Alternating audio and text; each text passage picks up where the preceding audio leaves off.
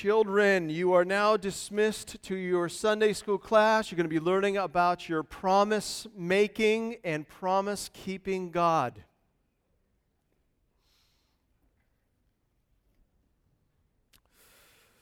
Uh, this November, last week, we started a series Hardship, Holiness, and Our Loving Heavenly Father. And, and last week, we looked at the book of Lamentations, specifically Lamentations 3 where Jeremiah was in the midst of some severe hardship, and yet he says this But this I call to mind, and therefore have hope.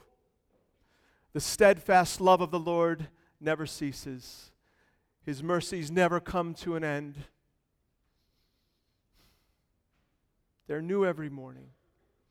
Great is your faithfulness. The Lord is my portion, I said, therefore I will have hope. Jeremiah had hope in the hardship because he believed his God was for him.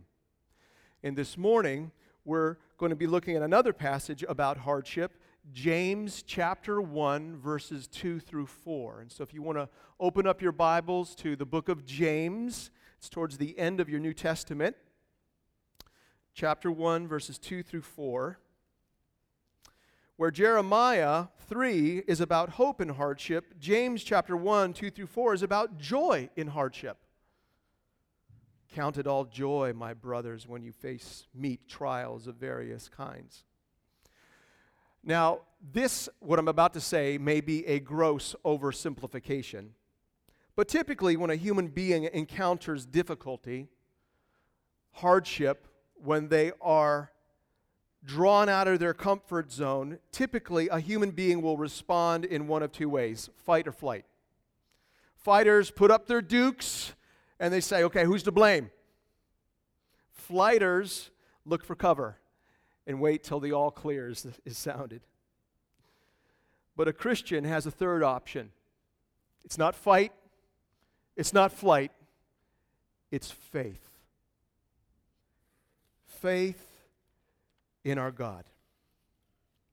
A Christian, one confronted with difficulty, must resist the natural instinct to fight or flight and choose to trust in God. And Lamentations 3, trusting God in hardship, shows up as hope. And James 1, trusting God in hardship, shows up as joy. Count it all joy. So here's what I believe God is telling us this morning from James 1, 2 through 4. Here's what I want you to, want you to see when trials come knocking, we welcome them with joy because we trust in our God. When trials come knocking, we welcome them with joy because we trust in our God. It sounds crazy, doesn't it? We must be believing truth about God when we encounter trials. Let me just read this passage. Count it all joy, my brothers, when you meet trials of various kinds, for you know that this testing of your faith produces steadfastness. And let steadfastness have its full effect, that you may be perfect and complete, lacking in nothing. This morning, we're going to look at three things. First is the command. There's a command here in, in, in James 1 2. Count it all joy. We're going to look at the command, and then we're going to look at the rationale for the command. It, this command, it begs the question, why? And James answers that in verses 3 and 4. So we're going to look at the command and then we're going to look at the rationale. And our last move together, I want to gird up your mind for the trials that are coming this week. You're going to be facing them. We all are.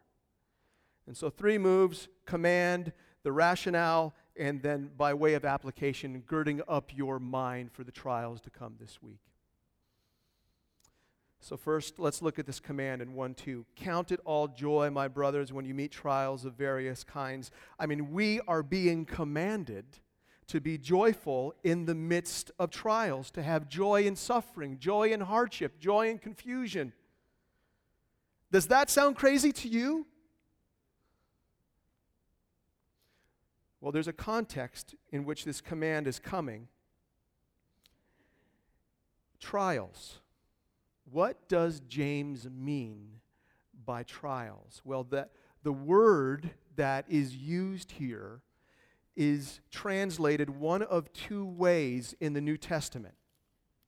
The first way that this word is translated is it means an outward trial, a process of testing that comes upon us from the outside. God brings the trial. The second way that this word is translated is an inner temptation, an enticement to sin that doesn't come from without, but it comes from within, out of my own heart, out of your heart. This leads us to a very important distinction to make. God te- tests us, but He doesn't tempt us. God brings trials, but He doesn't make us sin. Our own desires are what tempt us. And we see that played out in verses 1 through 13, excuse me, 13 and 14 in chapter 1 of James. So in verse 2 here, what is very clear is that this is a trial that God is bringing to test us, the trials. And verse 3 confirms that. So, verse 2, when you meet trials of various kinds, and verse 3, for you know that the testing of your faith produces steadfastness. When God tests us through trials, He's not trying to make us sin, He's seeking to make us more holy. God's responsible for the trial, but He's not responsible for how we respond to it. He doesn't take responsibility for our desires in that. So, what I want you to see coming out of this little piece here is that all trials are challenging opportunities God sends to mature us. They're redemptive in nature, they're purposed. And what we learn here from James is that they vary in form and intensity. You see the words in verse 2 when you meet trials of, of various kinds, various kinds of trials. Some trials are simple, some trials are complex, some trials are mild. Some trials are intense. Some trials are brief. Some trials are extended. Some trials are unique to Christians. We suffer for Jesus' name. Some trials are common to all living in a fallen world. We all deal with loneliness, sickness, disappointment, broken cars, unexpected bills when a loved one dies. Some trials are very personal, other trials are communal are corporate. And we've been going through some trials as a church. When trials are complex, intense, extended trials, these are the very most difficult kind. They can be unsettling, uncomfortable, and unpredictable. But one thing we know is that these various trials are coming. Now, if this is true, if God sends trials for our good, and there are a variety of kinds of trials, we're dealing with trials on a frequent basis.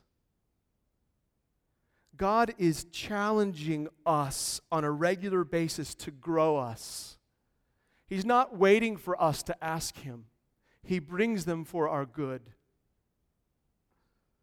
Life is one trial after the next, isn't it? And sometimes trials come in clusters. But what we see here is that trials are normal. I'm so grateful for John Bunyan's book, Pilgrim's Progress. It's a classic, it's one of the most published books in all of history. There's also a, a children's version called Dangerous Journey. And if you're a parent with young ones, it is a great book. We have so benefited from, benefited from that book. If you're not familiar with the story, uh, John Bunyan has written a tale a depiction of the Christian life, and, and it is encouraging and very helpful. The story is about the main character, Christian, and his journey from the city of destruction to the celestial city, heaven. And very wisely, Bunyan shows that through this story, that the Christian life is marked by regular trials of various kinds. I mean, Christian goes through the slough of despond. Christian has to navigate Vanity Fair. Christian has to climb the hill difficulty. Christian has to square off on Apollyon and slog it out for a full day. And of course, Christian has to encounter, come face to face with the final trial, death. The Christian life is filled with trials. But you know what? It's not only about trials. Pilgrim's Progress is about joy in the midst of trials, and that's what the Christian life is too joy in the midst of trials, trusting God through hard times. When trials come knocking at your door, how do you typically respond?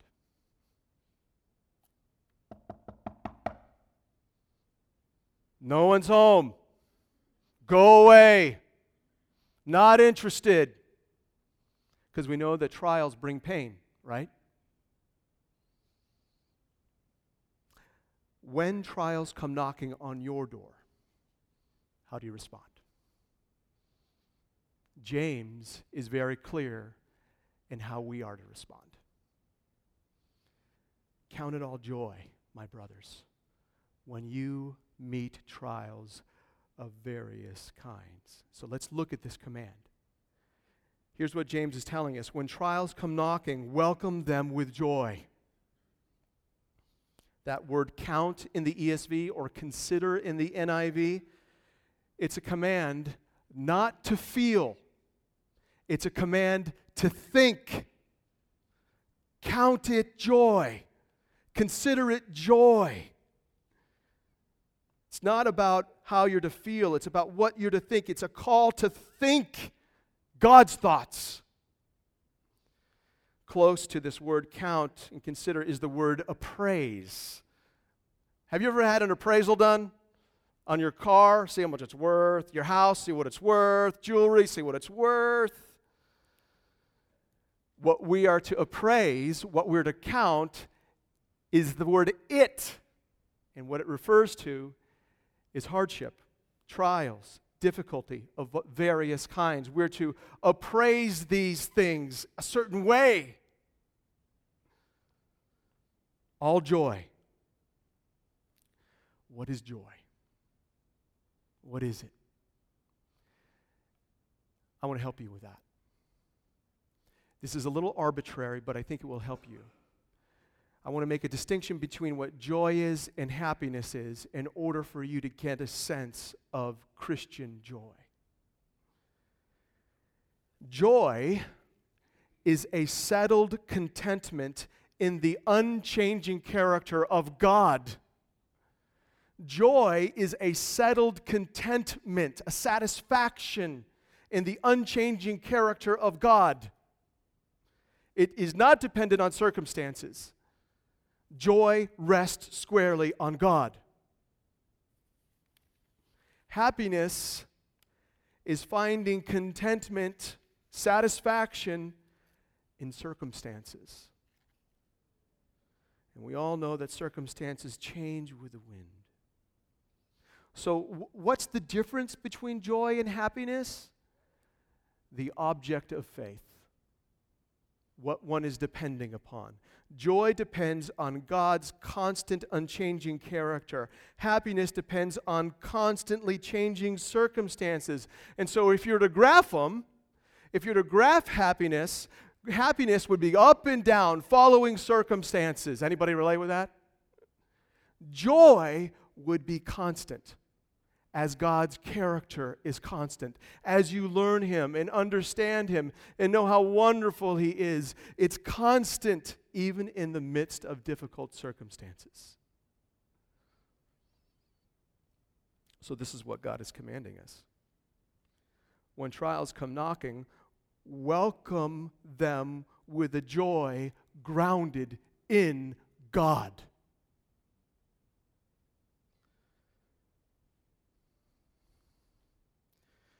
James is not saying take joy in the hardship for the hardship's sake. What James is saying is take joy in the hardship because God is going to do something through it for your good. So we welcome trials with joy because our trust is in God. We appraise trials with joy in God. That's the command. Now we got to look at the rationale because it leaves us asking the question why? Why are we to take joy in trials? Why? Why? And James provi- provides the rationale in verses 3 and 4. He says, This is why we welcome trials with joy. Now, I know that it kind of sounds crazy to take joy in trials, but when you walk through and understand James's rationale, it actually makes sense. So we've looked at the command. Let's look at the rationale why we welcome trials with joy. And the first thing I want to draw to your attention is the first word of verse 3. It's the word for in the ESV, or in the NIV, it's the word because. This clues us into the fact that James is going to give us reasons for welcoming trials with joy. And he says this For you know, because you know. Again, James is appealing to our minds, not our emotions. What he started in verse 2, count it all joy, appraise it, think about it this way. He continues in verse 3. He's not appealing to our emotions, he's appealing to our minds. He wants us to think rightly about trials in relationship to who God is. And so let me help you see the rationale. Three things here the purpose of trials, the immediate result of trials, and the long term goal of trials. We see that laid out in verses 3 and 4. So let me just draw it out for you. The purpose of trials. Verse 3 For you know that the testing of your faith. Trials are not random. It may feel that way to us, but they're not. God is sovereign over them. He is bringing them for our good. God sends trials of various kinds to strengthen and refine our faith. It is a testing of faith. He wants to strengthen our faith. Do you know how to grow muscle mass? You go to the gym and you start lifting weights, and when you stretch your muscle a certain way, it, it, it starts to tear just a little bit. And you give it time to kind of respond, and the actual the muscle comes back with a greater mass. You're actually able to move more weight. It's strengthened, but there's pain in the stretch. No pain, no gain. But what we're talking about here is not just strengthening faith, it's refining faith. Heat refines things, burns off dross. And what God is doing through trials is not only strengthening our faith, He's burning off impurities of our faith, turning to different things that are not God when things get hard. God sends trials of various kinds to strengthen and refine our faith. And mind you, this is not a faith in faith. This is not just to strengthen our faith so that we can have a strength in faith. It's faith in God. God sends trials to strengthen our faith in Him, to grow our trust in Him. Now, when we are confronted with a trial, when trials come knocking, we tend to focus on the trial to feel the heat, to feel the pain. And what God does through a trial is to refocus our gaze on Him, truth about Him, glorious truth about Him. We see that played out in the Psalms over and over and over again. David encounters some kind of difficulty and he cries out to God Rock, my fortress, my shelter. I got people doing this, I got people doing that. I don't know what's going to happen. I'm poor and needy. I need help. Again and again, we see David encountering difficulties and turning to his gods. God's purpose for trials is to grow our faith in him. They're not random, they're purposed. They're for our good. They're various and they're frequent. That's the first thing that James wants us to understand his rationale. Trials are testings, God wanting to grow us. But it moves from testing to an immediate result. God tests us to bring about an immediate result. We see that in verse 3. For you know that the testing of your faith produces steadfastness. Think of steadfastness as a kind of faith, how faith shows up in a particular way. It's faith showing up in the midst of hard circumstances. It's the ability to endure when you are under pressure to trust God when things get hot, to trust God when you get stretched. Trusting God in the midst of crisis. Okay, we're entering basketball season. Has any who has seen a basketball game? Raise your hand. Just want to know what I'm working with here. All right. There is this defensive play called a full court press. And what it is, is the offense gets the ball underneath their basketball hoop and they need to get it down to the other basketball hoop. And so what the defense does is they come on strong and furious. They apply a lot of pressure. And the purpose of a full court press, press is to test the offense to see how they can handle it. And if you're watching this on TV and you see a full court press going on, and you kind of focus in on the offensive player with the ball, what you'll see is one of two things. That offensive player is either going to panic or he's going to call to mind what his coach has told him, and he's going to persevere through the press.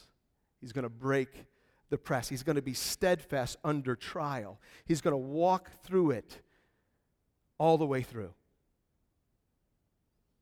When God brings trials, He's going to grow our steadfastness in Him. God delights in a steadfast faith. Steadfastness literally means to bear up under weight. Now, the question we can ask is this why does God like steadfastness? What, what, what, what does He like about it? Well, God is steadfast, He Himself is steadfast the steadfast love of the Lord. He's an ever present help in trouble. He is our rock, He's our fortress. But what I want you to see is if you turn your Bibles over maybe a page to the left to Hebrews chapter 12, verses 1 through 3, we're going to see that steadfastness is Christ like. So turn to Hebrews chapter 12, verses 1 through 3 we read this Therefore, since we are surrounded by so great a cloud of witnesses, pointing back to chapter 11, since we're surrounded by so great a cloud of witnesses, let us also lay aside every weight and sin which so closely clings so closely, and let us run with endurance. That is the same word translated steadfastness or perseverance in James 1. So let us run with steadfastness the race that is set before us looking to Jesus, the founder and perfecter of our faith, who for the joy that was set before him endured the cross. Again, that's the word for steadfastness, perseverance, despising the shame and seated at the right hand of God. Jesus Christ endured the cross in order to save us. The joy of our salvation. Steadfastness, a steadfast faith, is a Christ like faith. In fact, he endured the cross so that we can be like him when hardships come. The deal is the only way to grow in steadfastness is to go through trials. It's the immediate result that's God what God wants to get done in us when we encounter a trial. So we've looked at the purpose of trials. It's, it, they test us to grow us. The immediate result is steadfastness, faith under pressure. The long term goal comes in verse 4. If you look at it, verse 4, we see this. And let steadfastness have its full effect. That word full effect is getting at the long term goal of trials, what God is seeking to get done in the long haul. You see, steadfastness is not an end unto itself. God brings trials, grows steadfastness over and over and over again in order to get something greater done in a long term goal. And you know what that's called? Maturity. The way that James talks about it is like this and let steadfastness have its full effect, that you may be perfect and complete, lacking in nothing. Perfect and complete, lacking in nothing. And we all know that the day we see Jesus, it's all perfect. Sin is gone, no more trials. What James is getting at specifically here is the maturity that comes over time as we experience trials, as we respond with a steadfast faith over and over, that produces maturity. And he describes it positively and negatively. Positively, he describes it as perfect and complete. That word perfect can also be understood as mature and complete. That word means well rounded. You know what the fruit of the Spirit is? Love, joy, peace, patience, kindness, goodness, gentleness, faithfulness, and self control. Re, re, just imagine all this fruit of the Spirit showing up in fuller and fuller measure in every area of your life, every relationship, every situation, growing in greater and greater measure. He's going to round you out and make you complete. Negatively, he says, lacking in nothing. Not having an, a distracted focus, your undistracted focus on Jesus, an unblemished character. When we put this stuff together, perfect, complete, lacking in nothing, and you know what? It starts kind of sounding like Jesus. The long term goal our Father has for trials is to make us like Jesus. Mature. The rationale James is laying out here is a process in which God uses trials to stretch and refine our faith, to grow us over time to be more and more like Jesus. Progressively making his children holy trials are an essential tool. Trials are necessary to that end. Our Heavenly Father wants us to share in His holiness. We'll see that next week out of Hebrews 12. He wants us to share in, in His holiness so much that He employs various kinds of trials to refine us. He values our holiness more than our comfort. In other words, God considers trials good for us. So, having seen the rationale that we are to consider tr- trials joy because God's testing us, He's seeking to produce steadfastness, and the long term goal is Christ like maturity because of that, because we see that, we know that, we can have joy. That when trials come knocking, we can welcome them with joy because God is using them for our good, even when they involve a lot of pain. When hardship trials come knocking, we welcome them with joy because we trust in our God. So we've looked at the command, we've looked at the rationale. Now I want to gird your mind up for this week. I, I want to help you think a certain way because you're going to encounter trials of various kinds this week. When you encounter a trial, when the heat goes up, when you feel the stretch, when you start sensing pain, when you encounter a trial, you need to fight for joy. And the way you fight for joy is by calling to mind, to consider, for we know we call to mind truth about our God in relationship to the trial. You fight for joy by calling to mind three truths about God. You ready? God is over it, God is in it, and God is using it for our good.